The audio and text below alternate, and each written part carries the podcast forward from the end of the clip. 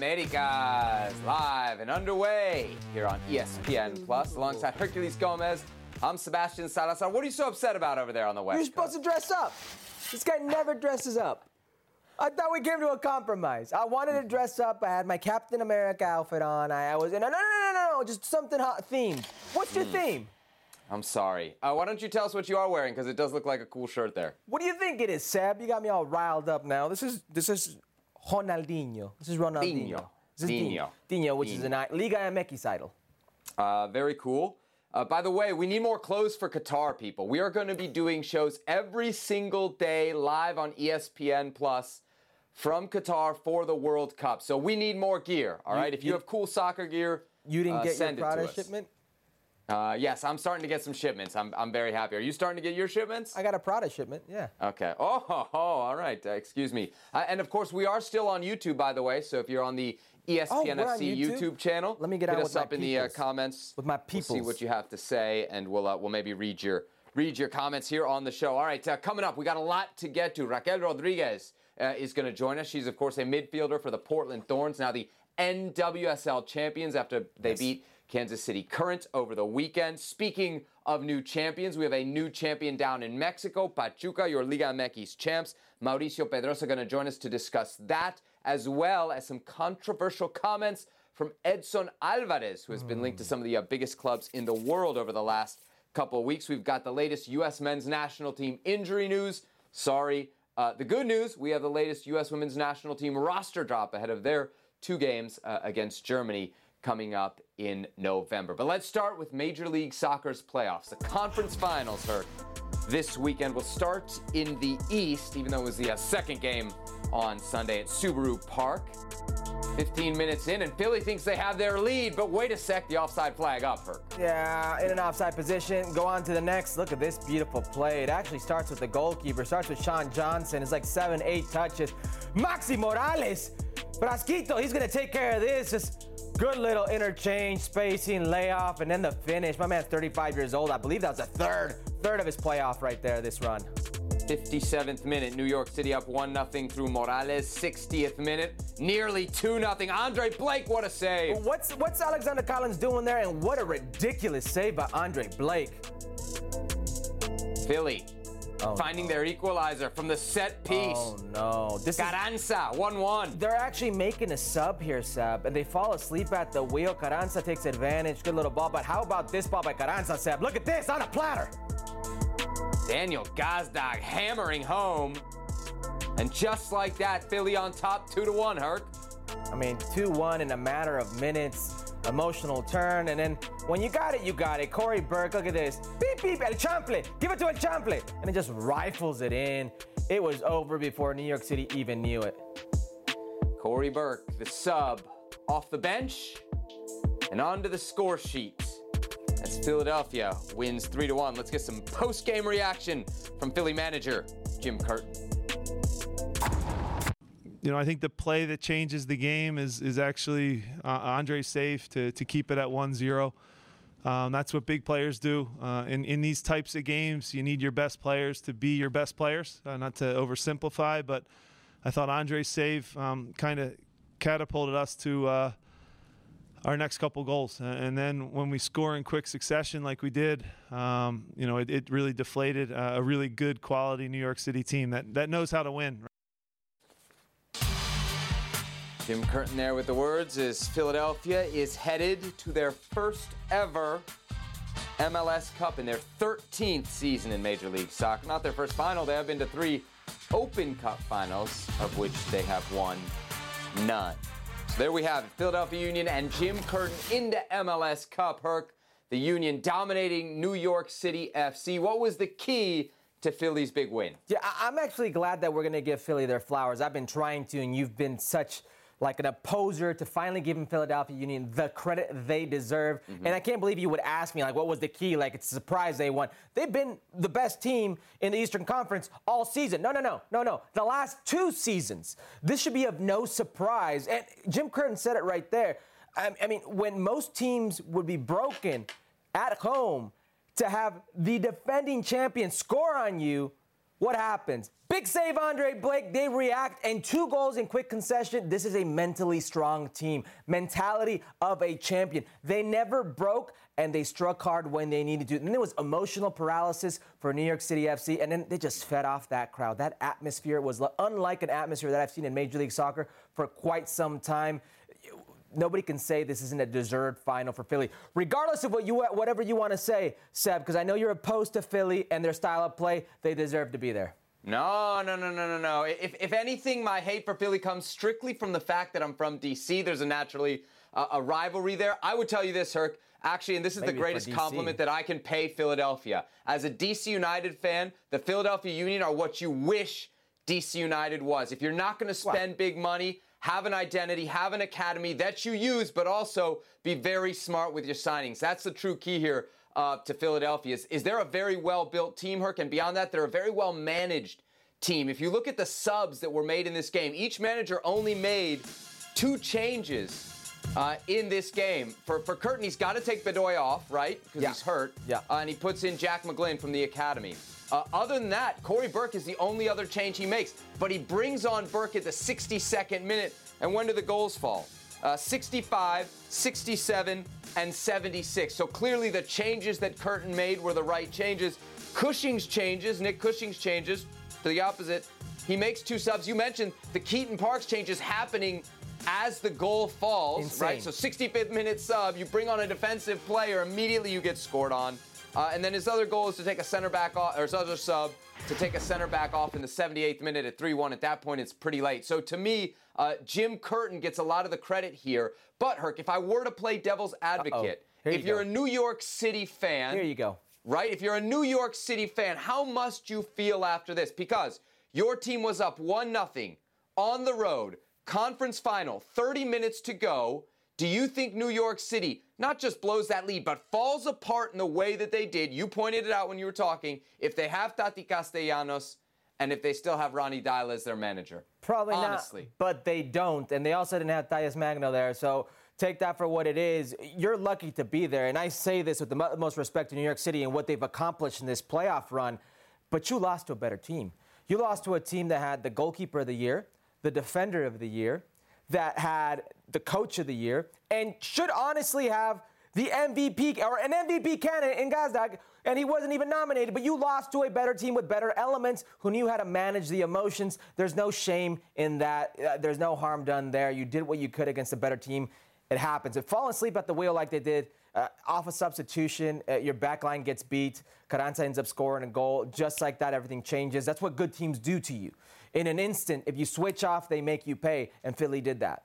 Uh, one final point on Philly. We think of them as this play the kids team. McGlynn, I think, is the only academy product that touched the field in the conference final. A lot of the players that are huge for them, Gazdag's probably the best example, are just good signings. They're really good MLS signings. You got 22 goals for less than $600,000 for Daniel Gazdag. And there's four or five guys on the Philadelphia Union roster uh, that that fit that profile. Like it's not just academy kids, Herc. They they nail their international signings uh, as well. So Philly Philly said goodbye to the draft, the MLS draft, mm-hmm. and the goalkeeper they have was from the MLS draft. They've knocked it out the park in everything they decided to do.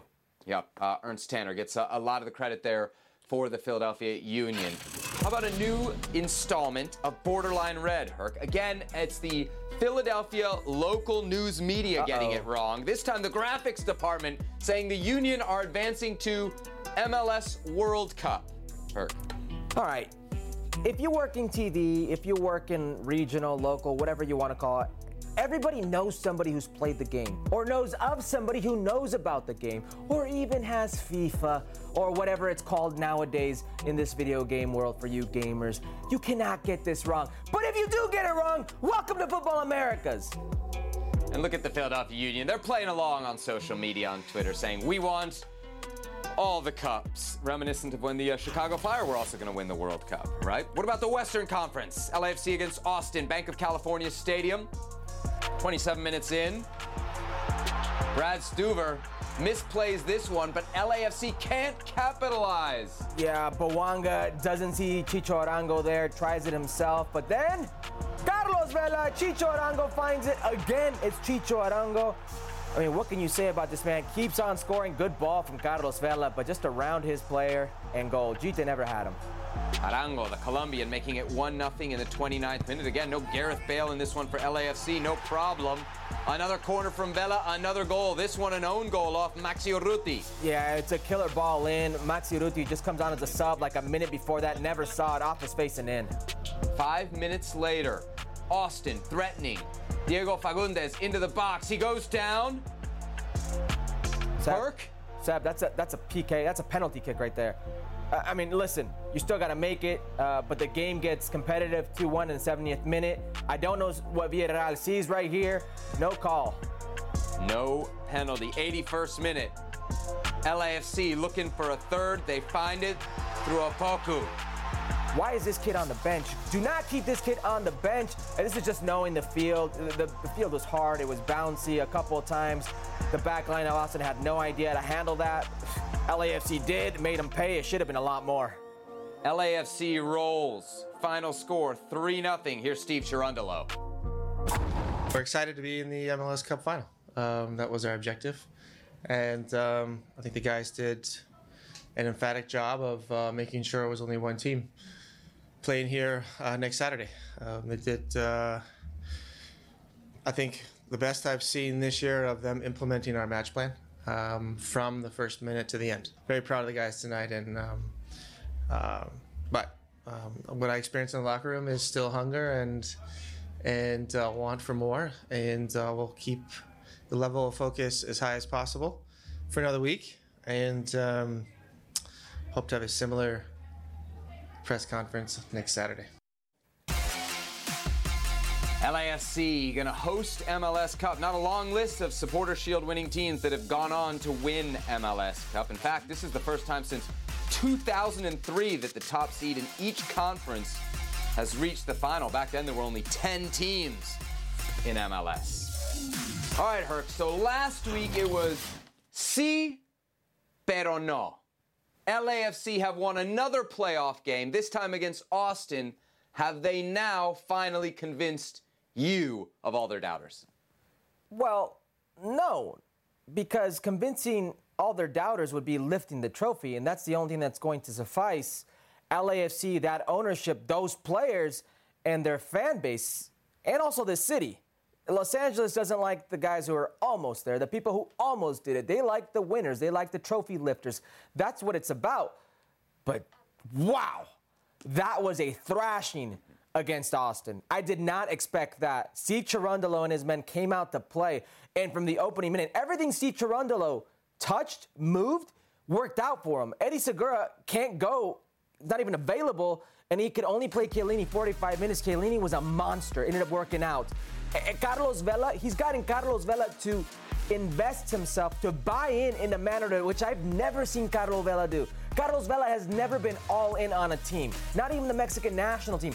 This guy wants it. He wants it bad. He's been buying all in. Now, I know there are a lot of people there who get confused. This guy hates LAFC because he played for the Galaxy. The mm-hmm. Galaxy fan base. This guy hates our fan base because he gives the flowers to LAFC. Neeson in the YouTube comments. Herc is an LAFC hater. He's telling me this live as we speak. Who is? What's it? I'm not an LAFC. I'm not. I'm a hater of that guy. That that muppet. Because you need to realize it's about good football. It's about rewarding when you do things right. For the first time since 2014, there will be a representative of the Western Conference not named Seattle or Portland. And it's LAFC for the ridiculous year they've had and the ridiculous playoff run they had. Throw them their flowers. But this is Los Angeles. No doubt gets erased unless you uh, lift that trophy. I was very convinced by LAFC. I picked them against the Galaxy. I thought they would win here too. I did not think they would dominate Herc like this 22 shots to seven, 10 shots on goal to one. I guess my question to you, because it, it sounds like there might still be a, a kernel of doubt for you about uh, LAFC, how much of this was good LAFC versus bad Austin? And, and who are we pointing the finger of blame at when it comes to Austin? Because Josh Wolff did make some, I'll say, interesting choices with his lineup. He did some things differently than he's done in other playoff games. Uh, he started Rigoni, he started Gite. Rigoni's the only one that's different. That, that okay. I agree with you. Yes, and that okay. was a big one because Ethan Finlay, the verticality, what he can give you, Rigoni's.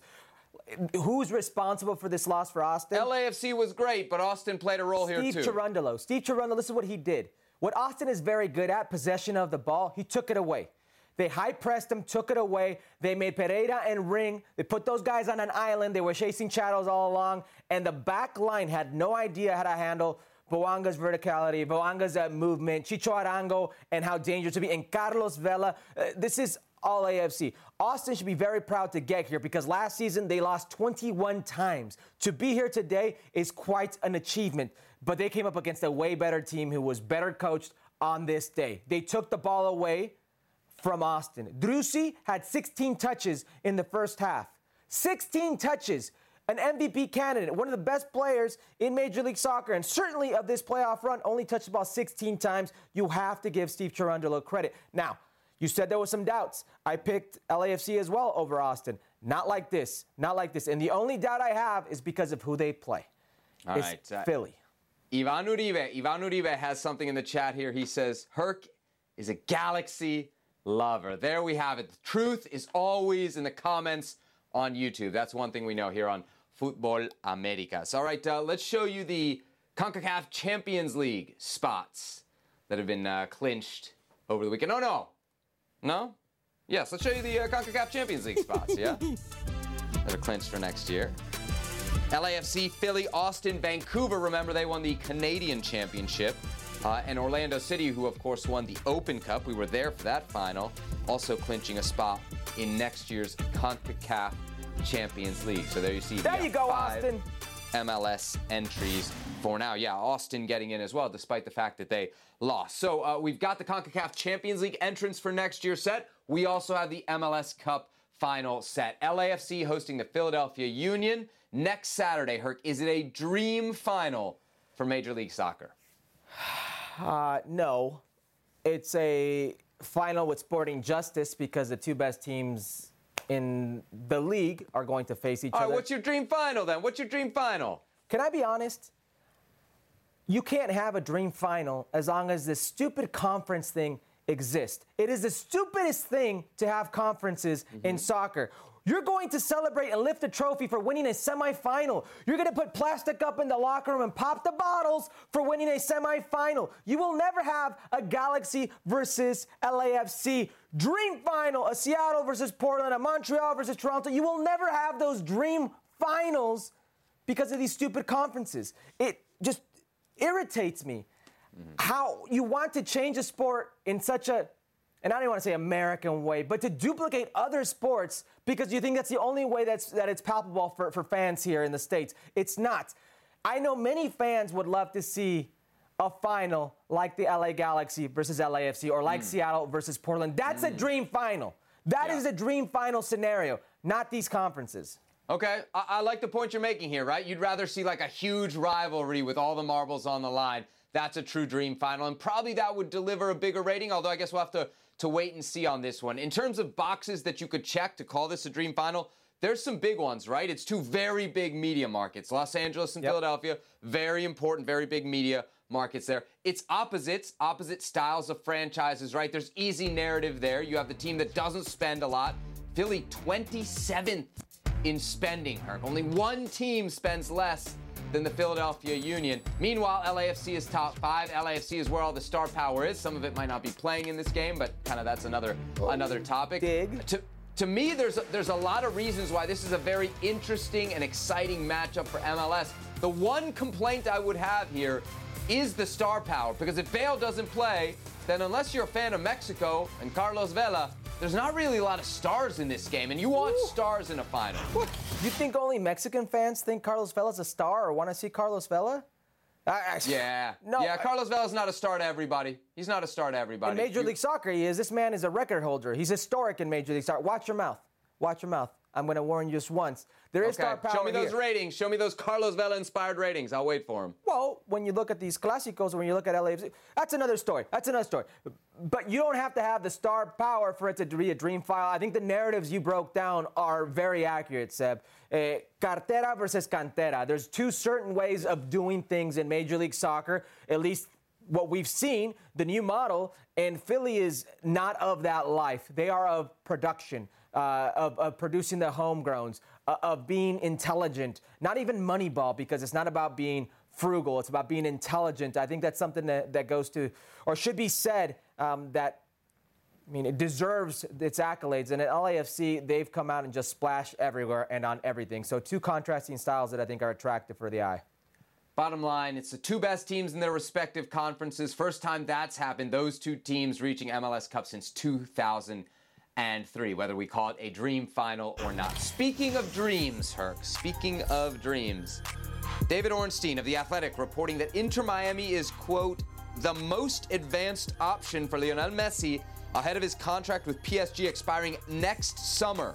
Ornstein also reporting there is interest from PSG in keeping and Barcelona in reacquiring Messi in the summer of 2023. Herc, this is not the first Lionel Messi to Inter Miami rumor. Are you buying this one though? Hell yeah, I'm buying it. this is as close as you're going to get to. Like, listen, the Athletics a very credible source. Mm-hmm. We've already seen uh, Jorge Messi, Lionel Messi's father, reports of him meeting Don Garber, Commissioner Don Garber of Major League Soccer in Las Vegas during the Gold Cup final. If you attract this type of player, it's for what you can give him. And what I mean give him is not just lifestyle. He's talking about a project. And when you talk about Barcelona and PSG, yes, they can certainly be there. But after this World Cup, it will certainly be his last World Cup. Win or lose is the last time you see Messi at a World Cup. That may be very sad, but it will put things in perspective for Lionel Messi. How much more can you do? You've won everything there is to win. Now you can go on to the second phase of your life, of your professional life and your personal life. That includes your family and that includes your business aspirations. He can go a la mode or a la lane like David Beckham. David mm-hmm. Beckham was given a franchise in Major League Soccer. I can see a situation when there is equity given to Lionel Messi as a future potential owner in Major League Soccer that makes this quite an attractive offer. I could definitely see him here. Yep, 100% I am buying this report. 100% I believe he will be here in 2023, and I believe, Herc, it'll be in the summer. I have it on very good authority that this conversation is not only happening at the highest levels of Inter Miami's front office, it's happening at the highest levels of Major League Soccer's front office. And so I tell you, I don't think it'll be a team, Herc. I think it'll be some other type of asset that Lionel Messi ends up getting land, real estate, something like that. We know MLS stadiums always have real estate around them. You, the uh, that'll end up being the big part of the deal here for Lionel Messi to become a part of Inter Miami. But I really, truly believe that this is the moment. And even though PSG has all the money, and even though uh, Barcelona has all the nostalgia, Inter Miami has something that no one else can offer Messi. I'd never said Inter Miami. Oh. Oh. Okay. Who's it going to be? I'm just saying. Okay. I am just saying. There are franchises out there yet to be named. Mm, mm. Uh, one more thing here is I think this is definitely needed for Major League Soccer. For those that follow the league on, on kind of a uh, an in the weeds basis, you know they have this new TV deal where they're going to Apple. The, the amount of interest, Herc, in Major League Soccer is really going to be tested now. We're going to find out how many people really want to watch this league. You know how you get folks to su- subscribe? Star for something they got to pay extra for. Yep. You bring in a Lionel Messi, you bring in a Cristiano Ronaldo. So uh, MLS needs to do something like this in 2023 as they open we're, up that we're TV both, deal. we're Apple. both on the same wavelength here. This is a game changer for Major League Soccer, the same level of David Beckham, how he mm-hmm. changed the game for Major League Soccer back then.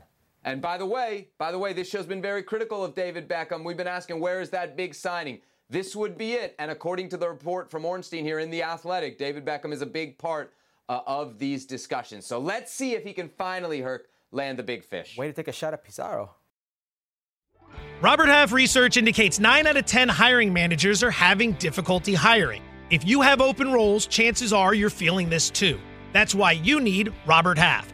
Our specialized recruiting professionals engage with our proprietary AI to connect businesses of all sizes with highly skilled talent in finance and accounting, technology, marketing and creative legal, and administrative and customer support. At Robert Half, we know talent. Visit RobertHalf.com today. Okay.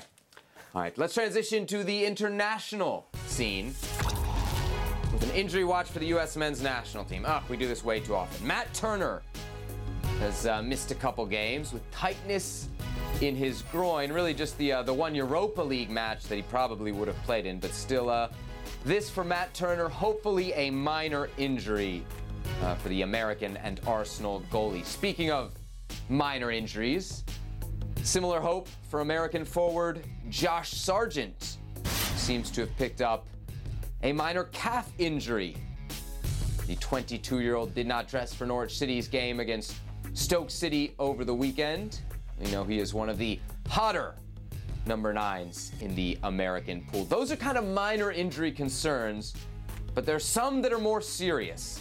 In the American midfield, Luca de la Torre for Celta Vigo is out three weeks with a muscle tear, which very much puts his World Cup in doubt. Certainly the opener for the U.S. against Wales. Luca la Torre out for three weeks with a muscle tear. More midfield bad news. Weston McKennie out at least two weeks, at least two weeks, with a muscle strain in his thigh. It was suffered obviously while playing for Juventus and Serie A against Lecce on Saturday. So Weston McKennie then out at least two weeks with the World Cup looming. The United States men's national team. All right, Herc, let's focus in on that last injury. It feels like the most important who do you think is the best candidate right now? And Luca de la Torre probably on that injury list, so he's not a candidate to replace McKennie if indeed the U.S. doesn't have him for that opener against Wales. Let me just say right after that, you, you don't replace Weston McKennie uh, Okay. for many different uh, aspects. There's no like for like with Weston McKennie. His contagious play, box to box, offense, defense, what he can give you.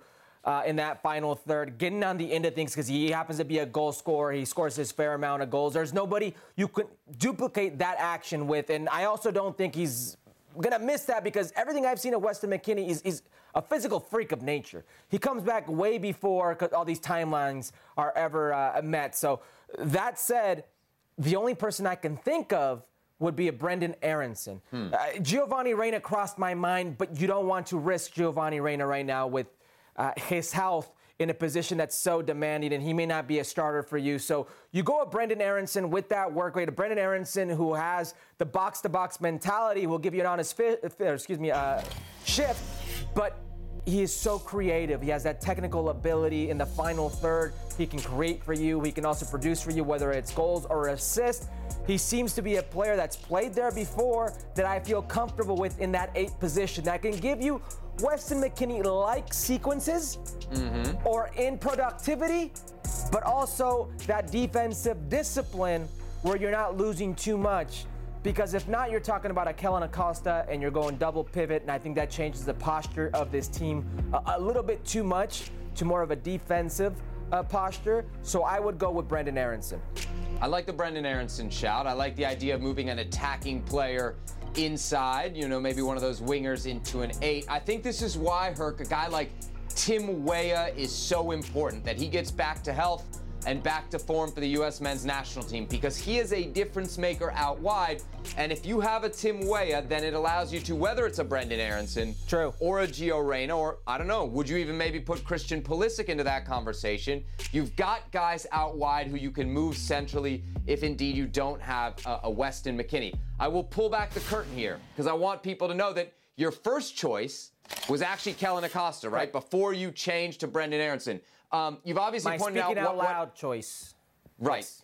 Um, you've obviously pointed out why you would go with Aaronson over Acosta. What was it about Acosta's game uh, that made you pick him first? Because he was actually the first person that I thought of as the closest thing to a like for like. because I went closest thing to a like for like, but Okay. then I realized there is no like for like for Weston McKennie, and everything that he could provide for you. And Kellen Acosta's a very good insurance policy. he is. And he's a very good player to plug in there if you need to close out a game or if you want to have more of a defensive posture. And there is no better player at Brown and Mosiery, Housery, and all of CONCACAF than Kellen Acosta. So I am there for these games that he does or deploys, but you need something else at the World Cup level. You can't just be all defend and absorb. You need to have a player with creativity. You need to have a player that has a good work rate. You need to have somebody that can produce something sometimes out of nothing because that will be the difference in these games when it's so tightly contested. That's a Brenden Aaronson for me. He just seems to be one of those guys that the U.S. jersey comes on and there seems to be a little cape flowing behind him. He, he comes up for these big moments. All right, uh, David Harris in the YouTube chat says at this rate, Herc might get the call up to go to Qatar uh, with all of the injuries. Uh, no doubt about that. The injuries certainly starting to pile up, or at least this weekend it really felt like they did for the U.S. men's national team. I've seen you run around. I know you still got it in you. all right, uh, let's focus elsewhere in the Premier League, right? Because we know Weston McKennie has been linked to Spurs.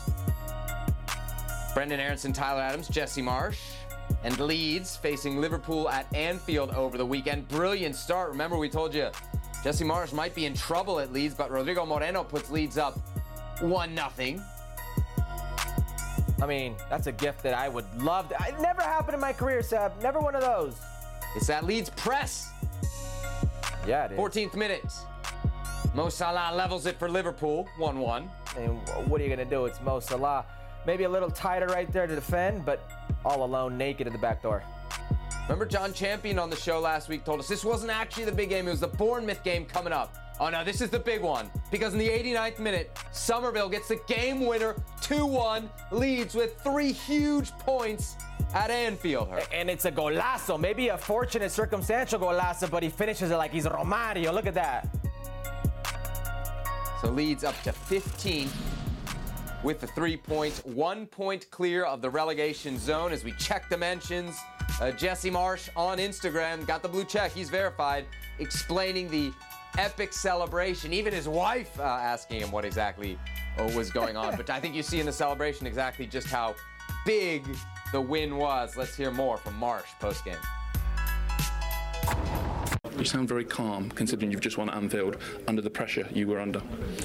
Yeah, I mean, again, I, have believed in this group. Um, we should, like I said, we shouldn't be in this situation. If you look at the metrics, we should not be in this situation, but we are, and we've tried to maximize it at all moments. Um, and we needed something like this, and, and now we've got to stay strong. We're, you know, it's just we're, we're still in a process here of trying to build something uh, that's that's still new. Um, and you can see in our, like I've been saying lately, in our good moments, we're we're really good, um, and then in our bad moments, we look too vulnerable, naive. But today we, we reduced the bad moments and increased the good moments, and then we were able to get a result. You said we needed something like that. You personally, did you need something like that? Listen, everybody's made a big deal about me and firing me, and I'm the problem, but the board has been with me. We've all been unified. We've stuck together. Um, so, you know, again, this is we. It's always we.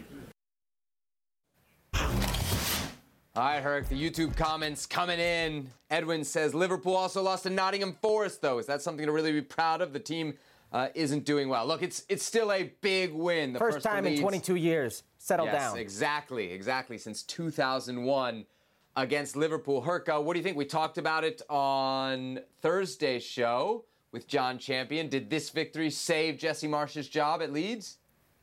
Yeah, for the time being. It, gave him that breathing room. Uh, people are going to say, What are you talking about? Jesse Marsch lost two of his best players in Calvin Phillips and Raphinha. That is true.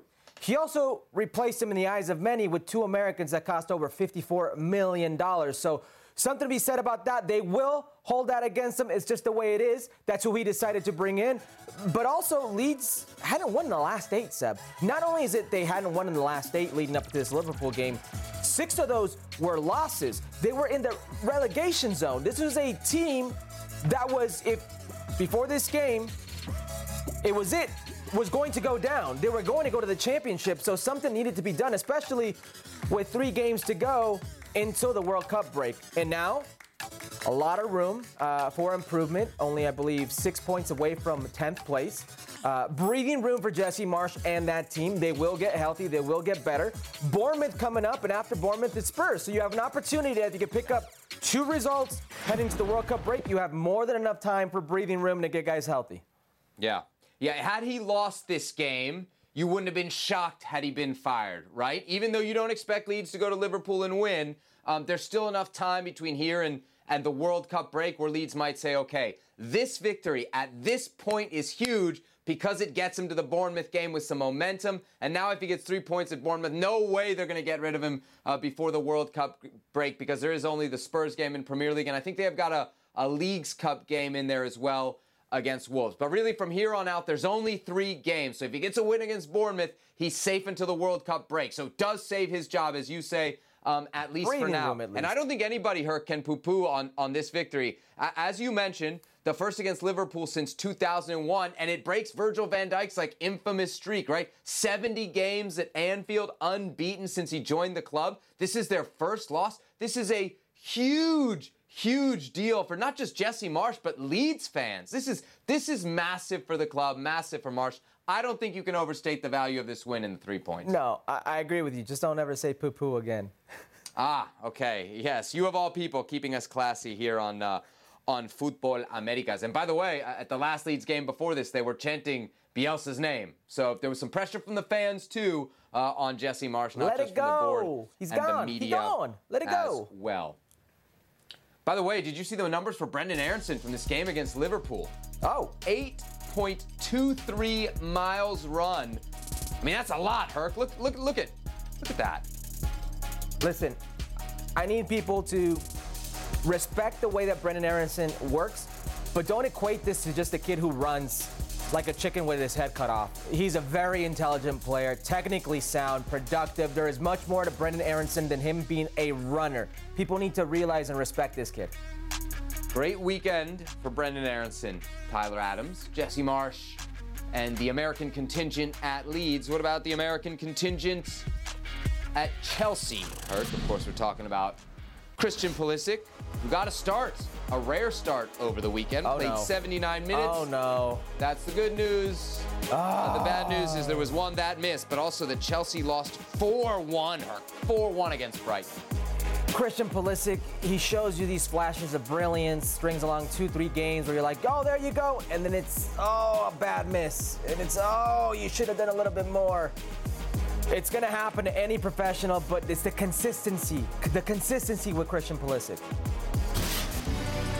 Chelsea dropping to uh, sixth in the Premier League with the loss. Christian Pulisic, sure to be on the U.S. men's national team World Cup roster, which will be revealed on Wednesday, November 9th, 5 p.m. Eastern Time on E ESPN2, streaming live on the ESPN app. And after the reveal, will be live on ESPN Plus, a special edition of Futbol Americas reacting to the U.S. roster. Now, let's talk about the play of the week. The pressure to follow up Hypnotic and Cognac, weighing heavy on the team. Hypnotic was in the cup, blue, and ready for the play. And boom! Añejo Tequila came in with a smooth assist to Hypnotic's tropical fruit finish. Shaken, strained, poured. It was green and good! The playmaking splash shifted the tempo. Another great cocktail from the Hypnotic team. Every season is Hypnotic and Tequila season. Hypnotic Liqueur, Bardstown, Kentucky, 17% alcohol by volume. Hypnotic reminds you to think wisely, drink wisely. NWSL Championship Saturday night at Audi Field in Washington, D.C. Portland Thorns, KC Current, just four minutes in. Herc Sophia Smith, the MVP, showing you why. I mean, you cannot give Sophia Smith that much time and space, cuts the angle on defender, brings out the goalkeeper as easy of a finish as he's, she's had all year. And the Selly going viral. 1 0 into the second half. Portland doubling the lead. Yazmeen Ryan, the cross. Sophia Smith there. It's an own goal from Kansas City. 2 0 Portland. Well, Ryan with a very good ball in puts the keeper in a precarious situation, defender facing her own goal, and that's what's going to happen. Portland Thorns win 2 0. And for the third time in franchise history, the Portland Thorns are NWSL champions as they beat Kansas City Current 2 0 in Washington, D.C. For more on this, we're thrilled to be joined by Raquel Rodriguez. She is a midfielder for the Portland Thorns, also the captain of the Costa Rican women's national team. Raquel, great to have you with us. Welcome to the show. Thank you so much. Uh, really pleased to be here. All right, so I'm excited that you're with us because I figured you'd still be celebrating after all the partying. You know, you got to make the cross country trip. Uh, so tell us a little bit about the flight and then the reception in Portland. We've seen some of the videos. Thorns fans, they showed up as they always do. Yeah, no, I mean, that's, you know, you don't want to take that trip back and having lost the final, you know? so we made sure that we would have a, a win to then cross country in the plane. We were just, well, we had we had a really good celebration right after the game. Uh, we were a little bit tired from celebrating, but uh, once we got to Portland, we had a, a really warm, amazing uh, welcoming from our beautiful Rose City. Uh, it was amazing. Lots of people there to share the, the big moment with us. Uh, Rocky, you guys sure didn't look tired during the game. Let's talk about this final. You guys were very dominant over KC. How did you do it? No, I think I think we've been preparing for this game ever since match uh, number one in the season. You know, we always try to focus on the process and growth, and and this final, we just wanted to be ourselves. You know, we we trusted in everything, all the work that we've been putting throughout the season, and I'm just happy that it all came to fruition in this last game. Hey, Rocky, tell me about the atmosphere. I mean, it's a neutral site, Audi Field, but the atmosphere looked amazing, the attendance. Tell me about what it was like to play there. Yes, yes. Audi Field was uh, close to being packed. Uh, I heard that about 70% of the tickets had been sold uh, right after the semifinals. So, although it was a neutral field, there was a lot of people from both teams, uh, both the Riveters and the Kansas uh, um, supporters were there, and we can definitely hear them. So the atmosphere was great. It was just perfect for a final.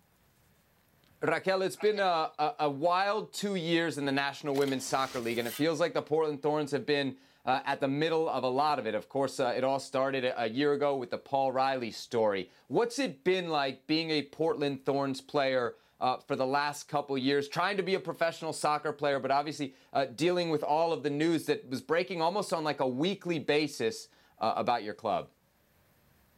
Yeah, it was definitely definitely tough. Um, really heavy mentally as a as a player, being part of the Thorns uh, and being the main focus, especially last year. Uh, then this year, um, you know, more more news came out, uh, but I think in general for for women's soccer around the globe, uh, you know, this is not just like a sad thing for the Thorns. I think just for women's sports, uh, I think this might be a reflection of something that can and has been definitely happening around the globe. So I think uh, the way that we have been handling is, you know, coming closer together, trying to look for ways to to make sure that this doesn't happen anymore uh, while also trying to to you know perform. It hasn't been easy by by no means. Uh, we do what we can, but what we definitely want to see is is change in the right way for for the future generations and for ourselves too. Um, you know, it's not easy, but but hopefully things do change, and we want to make sure that they do change. Uh, Rocky, how does this championship impact that feeling? And what I mean by that is, what does it really say about this team with everything you guys have been through to be able to lift this trophy? Mm. Yeah, like I said, I think something that has been key for us is that we've come together. Uh, I even feel like in the league, you know, within the league, the players uh, last year, you know, we we did symbolic things like uh, we would come all together and, and rally around the center of the of the field and and come close even though we were rivals on the field like we're on the same team in the sense that we're all the same. We're we're women soccer players trying to make this a, a safe environment you know? So but within the team yes we've come uh, we've come together and help each other out. Uh, we've been through the highs and lows together ever since last year this year as well. So i think it just speaks about the kind of uh, amazing women that are in part of this team. Raquel, I got to ask you about the goal in the semifinals. Okay, uh, everybody was talking about it. We got a segment here on the show, top ten. I, was it number one? I think it was number one that week. It had to have been number one. It should be the Puskas Award winner. It was. Uh, walk us through that goal and, and kind of what you were seeing in that moment, what the reaction was after, because I'm sure your your phone was blown up. yes. I definitely so at that moment we were losing one nothing and I was really mad at that at that because the last game we had played against San Diego we lost in our home field and so I was I was really mad at the fact that they also scored once again in our home field in a semifinal.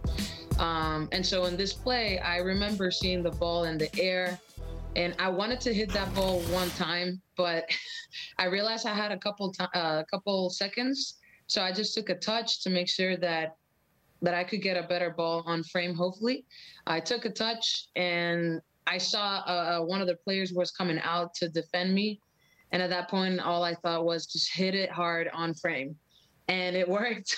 it worked. The stadium went crazy. I went crazy. My teammates came to celebrate, and it was amazing. That's that's the kind of goals you want to score.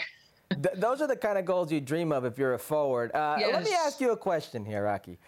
And I want you to be completely honest, okay? Mm-hmm. What was a better goal? Your goal or Crystal Dunn and that game winner? Don't put me on the spot like that. I got to, I got to. No, I mean, I think they were honestly both amazing goals, like amazing goals, and they were both. I want to say in Spanish, uh, in Spanish, I would say riquísimo, like delicioso. They're delicious goals for for the same reason. Like my goal was the tie, like the tie. We needed that, and it was an amazing goal. But Crystal's goal was a perfect, clean shot on upper 90 on the 93rd minute. That's like, yeah. You know, it can't get. We all went crazy. I got on the field. I was on the bench. I got on, in the field. the referee was kicking me out, and uh, you know, I'm not gonna say one is better than the other. They were both incredible scenes, uh, absolute scenes there uh, in Portland. Look, we got to ask you about Sophia Smith coming off the MVP season, gets a game-winning goal in the final. Uh, this is a player that we've known of for a long time, but what have you seen change in her game during this season, where clearly, Rocky, she's taken her game to another level? Yeah, so you know, there's some players who are just born to be on the spotlight, and I think that's her. Uh, it's not easy to, first of all, deal with the amount of pressure that she deals with at such a young age. Um, and so I think that, yes, she has a lot of like physical qualities. She's got the technicality, the, you know, the boldness that it takes, and even the maturity at such a young age. Um, and so I think she, she, I mean, she's so young and, and her present is really bright already but you know the future is even brighter. You know, she's just starting. Um, every every year, uh, I met her. This is my third season with her. Uh, I've seen her growth, um, and I can't wait to see what the future holds for her. But you know, uh, just just the amount of growth that I've seen in her in such a short time at a young age, like I said, speaks of the how elite she is. All right, Sophia Smith will no doubt be in the World Cup uh, very soon. You know who else is going to be there? Pura vida, los ticos are going to be there. So we got to ask you expectations, your group, Japan, Spain, Zambia. What are the expectations for Costa Rica in this World Cup? Oh, well, I know, I know our expectations is, you know, it's our second World Cup only, but we want to, we want to do better than the first World Cup we participated in. So, uh, in any team in the World Cup is is going to be one of the best in the world. You know, so we want to go and compete. That's what we want to do. Uh, you know, take it one game at a time, and uh, make sure that yeah, the Costa Rica Pura Vida is uh, you know hopefully we make it through uh, to the uh, group from the group stage and uh, keep competing. Just we're we're making sure we're getting ready for that, and it's going to be a blast. What kind of support, what kind of interest are you getting from back in Costa Rica since since qualifying? Obviously, it's a it's a big deal back in a World Cup for the first time since 2015. Yeah, you know, uh, football, uh, soccer in Costa Rica, women's soccer has been growing little by little. Um, definitely more involvement from the media, from the fans, uh, and that also implies a little bit of pressure too. so you know, there's more people getting involved, more more people following. Um, a lot of people, yeah, they can't wait for us to to participate.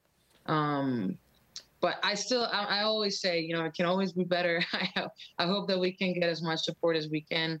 Um, we're having a lot of friendlies, which uh, it's not typical in the past. It hasn't happened. So I know that things are, are being done in the best way so that we can succeed. All right, Raquel Rodriguez, great stuff. Great to have you with us here on Futbol Americas. I would say enjoy your off season, but you got games coming up against Netherlands, Portugal, for Costa Rica. So uh, good luck in those. Stay healthy and enjoy the title. It's well earned for you and the rest of the Portland Thorns. Thank you so much, guys. Appreciate it. Raquel Rodriguez, Rocky, uh, they call her up there in the Pacific Northwest. Great to have her here with us on Futbol Americas. The U.S. women's national team dropped their roster for the upcoming November friendlies, two of them against uh, Germany. They dropped those rosters earlier today. Vlatko Andonovski calling in 24 players, three goalies, seven defenders, seven midfielders, seven forwards.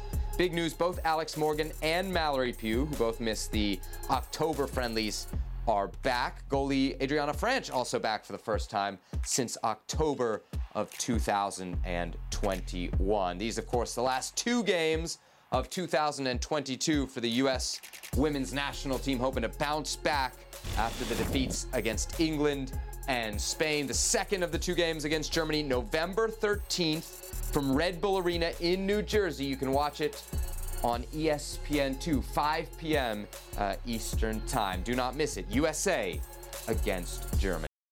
Hi, it's Mike Greenberg letting you know ESPN Bet is ready to take you through all the biggest sports moments this spring. The official sportsbook of ESPN has exclusive offers and markets from Scott Van Pelt, Stephen A. Smith, and me, plus many more. From the playoff intensity to finally getting out to the ballpark, there's no better time for sports fans. Sign up today. New users get a bet reset up to $1,000 in bonus bets if your first bet doesn't win. Download ESPN Bet today. What a play! Must be 21 plus and present in select states. Gambling problem? Call 1 800 Gambler. Terms and conditions apply. See app for details. Pachuca hosting Toluca in the second leg of the Liga MX final on Sunday night. Of course, Toluca 5 1 losers in the first leg. 21 minutes in. Dedos Lopez, uh oh. Ustari, what happened there? Yeah, Dedos Lopez, who lost his mother and missed game one, first leg, scoring a banger there. He's in tears. And then we're going to a penalty kick right there. I didn't think it That's was a penalty. And look at that, Volpi with the save. Everything going Toluca's way, Herc. Yeah, Ibanez misses, but then Volpi, oh, very next play, Sap. The very next play. I repeat, the very next play. It's Victor Guzman, one timer, ends up in the back of the net. I cannot make this up. Oh, oh, what? Nice. All right, breaking out the dance moves there at 1 1. 52nd minute, 2 1 Pachuca. Well and truly in charge now, Herc. I mean, off a set piece, it's a set play, it's a trick play, and you do that at home. And then I thought this was a little much. There's a little salt in the wound. It is a handball. We're going to the spots. Not going to miss from there. It was a riot. The fan base going crazy. It's over. There you have it, Pachuca. 3 1 winners on the night, 8 2 winners on aggregate. Their seventh Liga MX title in the era of the Torneo Corto, or a shortened tournament. Pachuca dominant uh, in Liga MX when it comes to the tournaments since the mid 90s. For more on this, we welcome in our colleague. You see him frequently on Ahora Nunca over on ESPN Deportes. Ooh, rocking the, the New Mexico kit, Mauricio Pedroza. Uh, show us your what you're dripping there. That's definitely not tripping. I was told to wear something uh, scary, horrific, and uh, I just, I, that's the only thing that I could think of. Right? The, the Mexican national team jersey for the upcoming World Cup. Boo! I know, I know. I didn't even have to do that. It was already scary enough. I'm already I'm already sweating bullets uh, over here just thinking about it. Okay, uh, we're supposed to talk a little bit about Pachuca and, and the great franchise that they are, but I think we would be remiss if we didn't at least give Herc a moment here to pat himself on the back. He has been calling for Pachuca to be the Liga MX title since the very beginning. I believe he did it actually on Ahora Nunca, Herc. So here's your moment. Here is your moment to gloat and tell us all that you told us so. I, I listen. I said Nico Bañez, campeón de goleo, Golden Boot. He won it. I said Pachuca would win. They won it. It's no big deal. It happens. You know? Yes. It's just No big deal. It happens, Mal. From time to time, Herculez Gomez Pay gets one right. I know you know it's rare having worked with him uh, as long as you have over there at Ahora Nunca. Let's here, go Mal. big picture. Happy Halloween. Let's go big picture on uh, Pachuca here. Happy Are they Halloween. the best run organization, Mao, in all of Liga MX? We have not just the back-to-back finals, but the constant production uh, of talent. They don't spend as much as some of the big boys in Mexico, Yeah. and yet there they are. We just saw the record seventh uh, title since the short tournaments were introduced. Are they the best run team in Liga MX? No, it's very easy to become a prisoner of the moment, but I don't think any club deserves that label. Ah. Because in Liga MX, in the past five years, we've had seven different champs. Hmm. So there's we, we cannot point at just one club and say this is the model under wh- every other team should actually try and imitate. They are one of the best for sure, and they have been one of the best since 1995 when Jesus Martinez bought the, team, and they have won a lot of leagues. They won the, the most important international trophy at club level for Mexican soccer when they won Copa Sudamericana. But let's not forget, they really missed in recent years while naming or appointing uh, appointing coaches. They even have Martin Palermo, Pezzolano, etc., etc. A lot of names that were actually very questionable. So they are deserving champs. Mm-hmm. They went to the final last season, but that doesn't mean that that's the best ran franchise. It's one of them, but I don't think just one club deserves that level in Mexico. Unbelievable. Are you refusing to answer the question? Just doesn't want to answer the question. If you okay, that's fine. I uh, answered the question. I said, no, they're not. Who is? None. So There's no, one team, no team in Mexico the- ran well. That is the prototype Is what of you're how telling to run a franchise in Mexican soccer. I just explained to you that in Yeah, the okay, last okay, five Mal, let's go years, percentages. Who's your favorite? Eight, who's eight your favorite? Champs. Who's your favorite most well-run team then? Well, if we consider success also at women's league and youth level, that has to be Club America. Plus, that's the team that has the is. most Here players to European course, leagues. You can have whatever you want. I know you are upset because you feel that you belong to Pachuca, but no other team has exported more players to Europe in recent years. No other team has won as many uh, as many don't think titles. Pachuca's exported under more 20, players under than- than 17, America in under recent 15, years? As Club America. You don't think, if you don't want to see it, that's not my problem. That's yours. No, you don't think Pachuca's exported more players than America in recent years? You don't think that? Not not not in the last 10 years. Go do the math.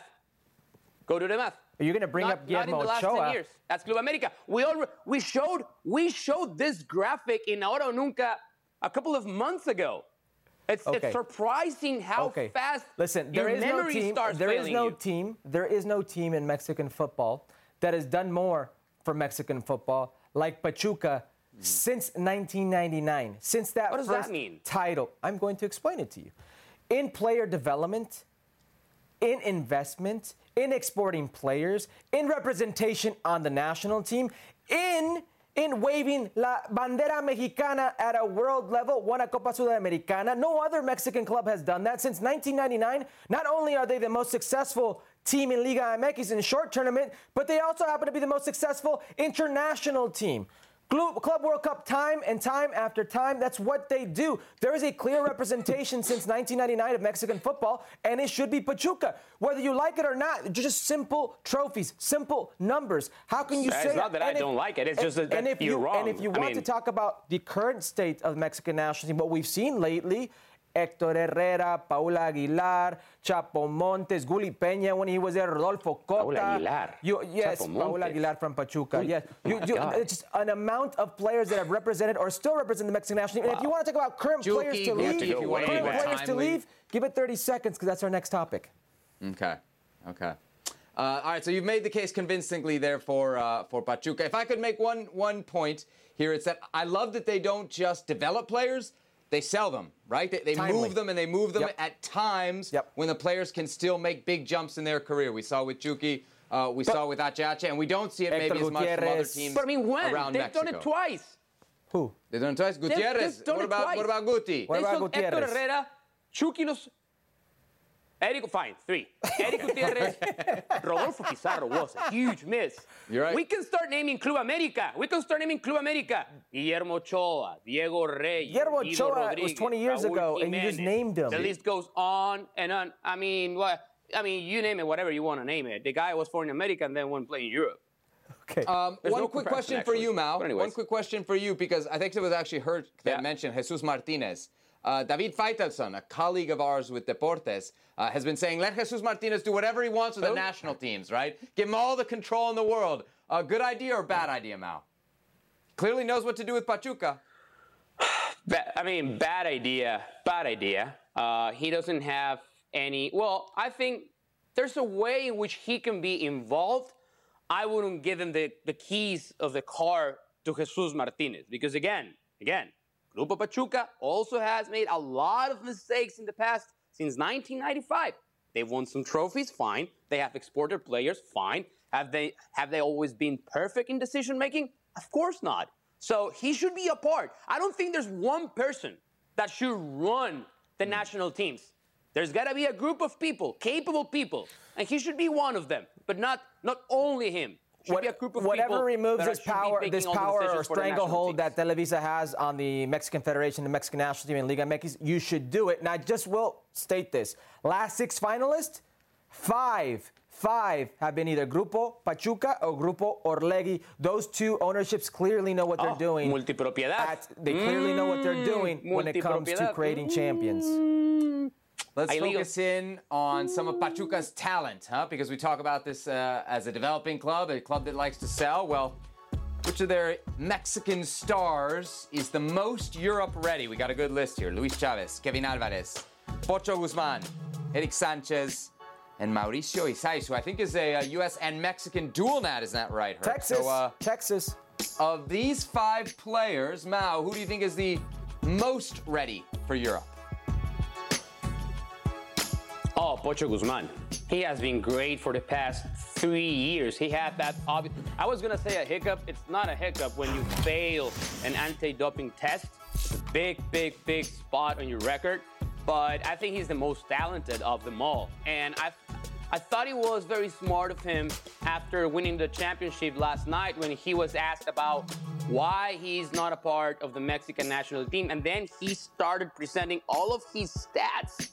He has all of his stats here in his head and said, well, you gotta, you gotta ask the manager. But I think he's the most talented. He has proven himself to be a very reliable player, not just the last couple of years like Luis Chavez, Kevin Alvarez, Eric Sanchez. He's done it consistently. So in my book, he's the one who's the most ready to make the jump and start playing in Europe. I don't know if that's going to happen because he's 20. 27. He'll be- he'll be 28 I was just about to ask, is he probably, too old? Probably a bit too old for that, but but I think he's. Re- I mean, he he should he should do it. He's the most talented of that to, group. to, to Mal's point, he's probably the most deserving. I mean, when you think about players, Yeah. when you want them to take that jump, you want them to succeed at their level. I mean, this man gave Pachuca a title with Diego Alonso eh, in Monterrey, at the hands of Monterrey, at the hands of El Homie Castillo, dunking over him in the back door, back post. Uh, for their first title, That's right, yeah. two goals in this final. I mean, he's very deserving, but the most ready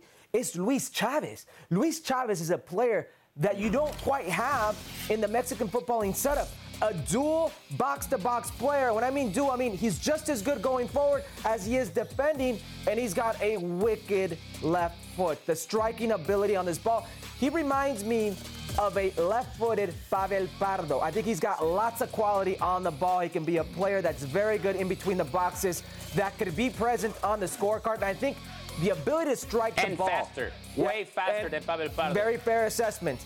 The ability to strike the ball for Luis Chavez sets him apart from his counterparts right now. I think it's a very attractive feature for a lot of European clubs. To your point, he's 26, okay? Turning Yep. 27. To your point about the age, Six. there are Yep. certain levels of Europe. 26. There is no end game that you have to be at a certain level, and that's it. There are certain levels of Europe. I think he's Europe ready.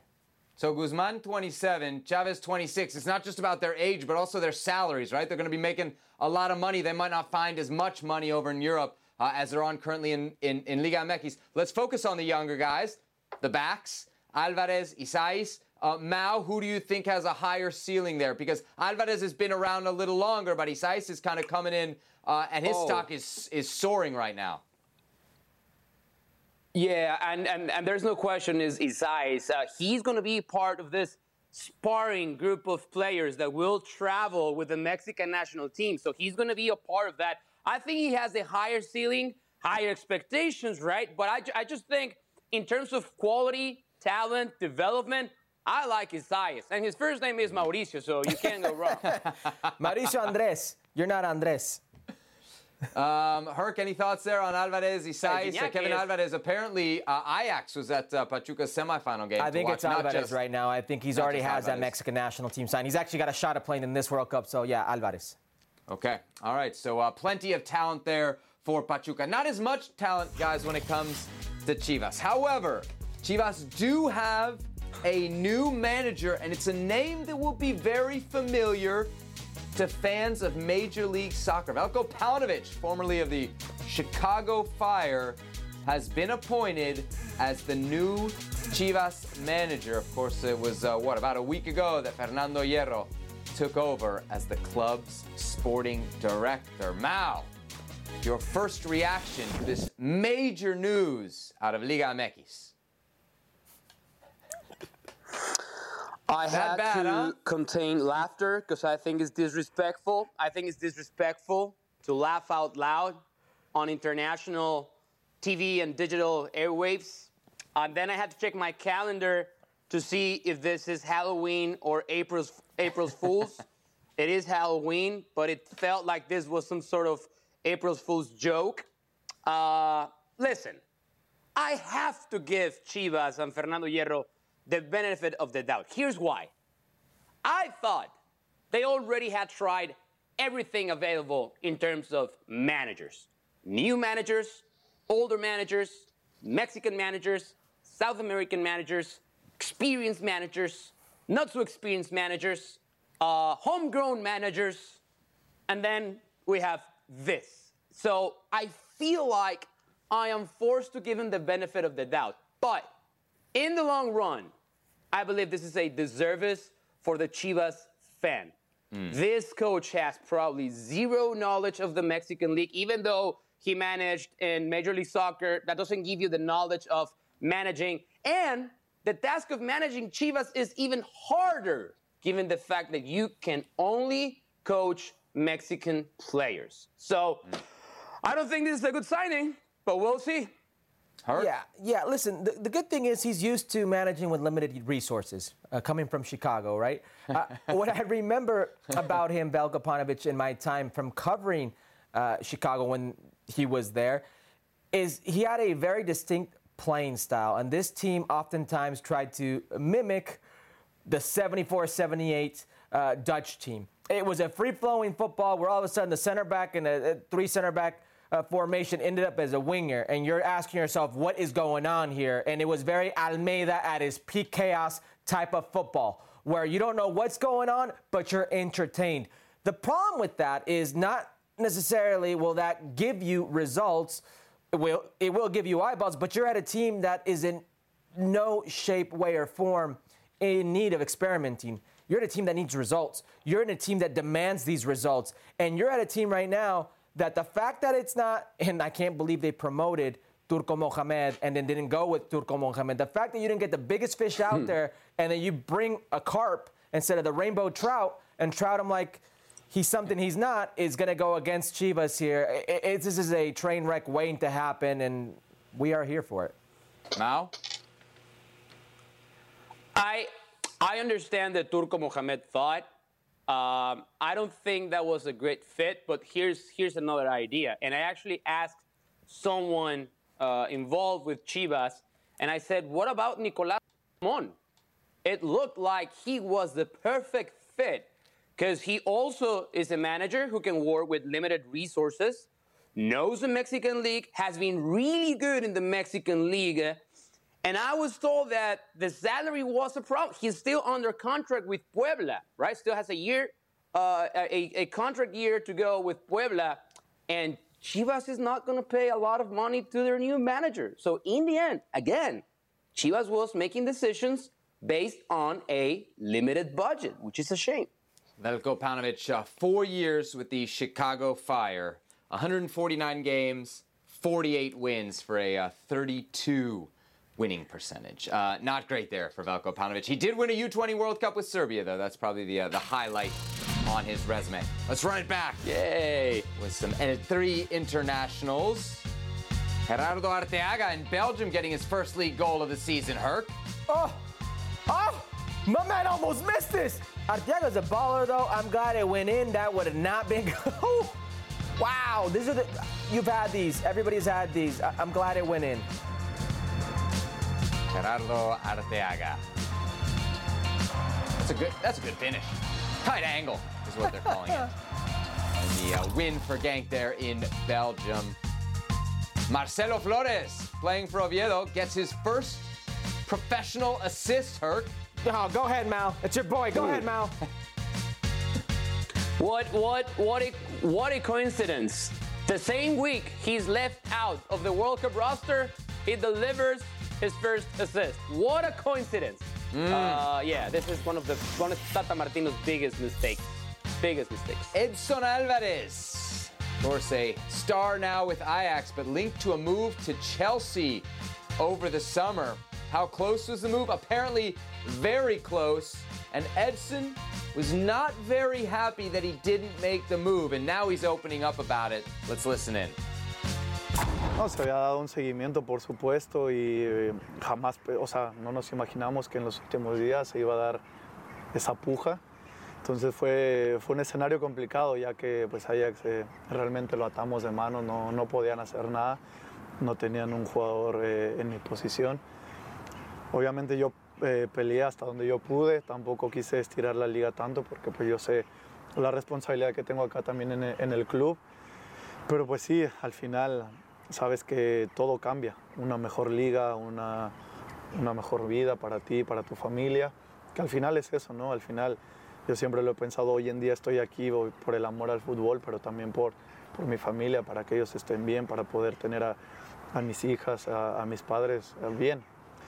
Entonces, pero al mismo, del otro lado, me motiva saber que equipos de esa talla pues están, están siguiendo mis, mis partidos, mis actuaciones y me quedo con la espinita, pero no tengo duda de que tarde o temprano va a venir algo muy, muy grande. Las posibilidades existen en invierno, en el verano, en el otro año, siempre hay posibilidades. Eh, a mí lo que me corresponde es enfocarme ahorita en Ajax. Si viene bien, si no, llegará su momento. Edson Alvarez sounding off there. Is it something, nothing, or everything, gentlemen, that he's talking about his disappointment in not being able to leave Ajax and make the move to Chelsea? Mao, what do you think? Oh, it is something. Uh, I, I give him a lot of props because of the way that he responded to that question. It's a very hard spot for a player in his position to try to navigate being ambitious, but at the same time respectful with his club. And I believe he did that perfectly. And I understand that whenever whenever a club like, like Chelsea knocks on your door, it maybe doesn't happen again. You never know. And you want to take that opportunity. But I think he was very smart in saying, listen, the club maybe wasn't ready to let me go. Uh, they had already they had already sold a lot of good players. They don't have a replacement for someone like Edson Alvarez. It is something that a club like Chelsea was serious about signing him. But again, it's not it's not everything because I believe with his talent, he's going to have another shot at a great club. That's why it's everything. You just said it.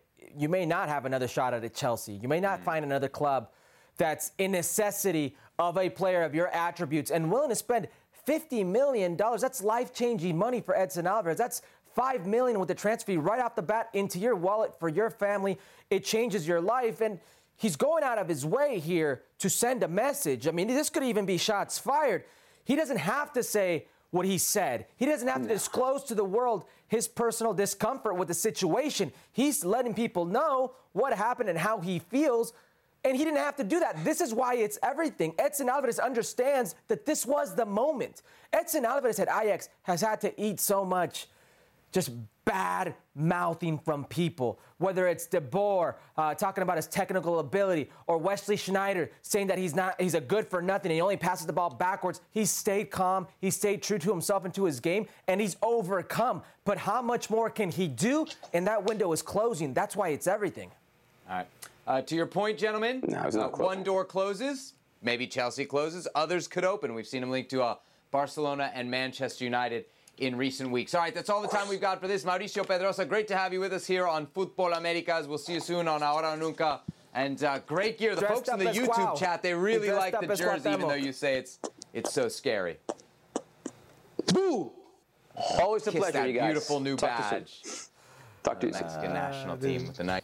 All right, so uh, there we have it. Some great goals to bring us home here on this edition of Futbol Americas. We will be back on Thursday uh, with all the interviews we get from MLS Cup Media Day, which of course will be going down in Los Angeles. LAFC and the Philadelphia Union to play an MLS Cup uh, next Saturday at Banc of California Stadium. Maybe He's I'll go. Herculez Gomez. Maybe I'll go. I'm Sebastian Salazar. That's it for us. We'll see you next time here on Futbol Americas. Nice jacket, Thanks bro. for Happy up, Halloween. Savvy.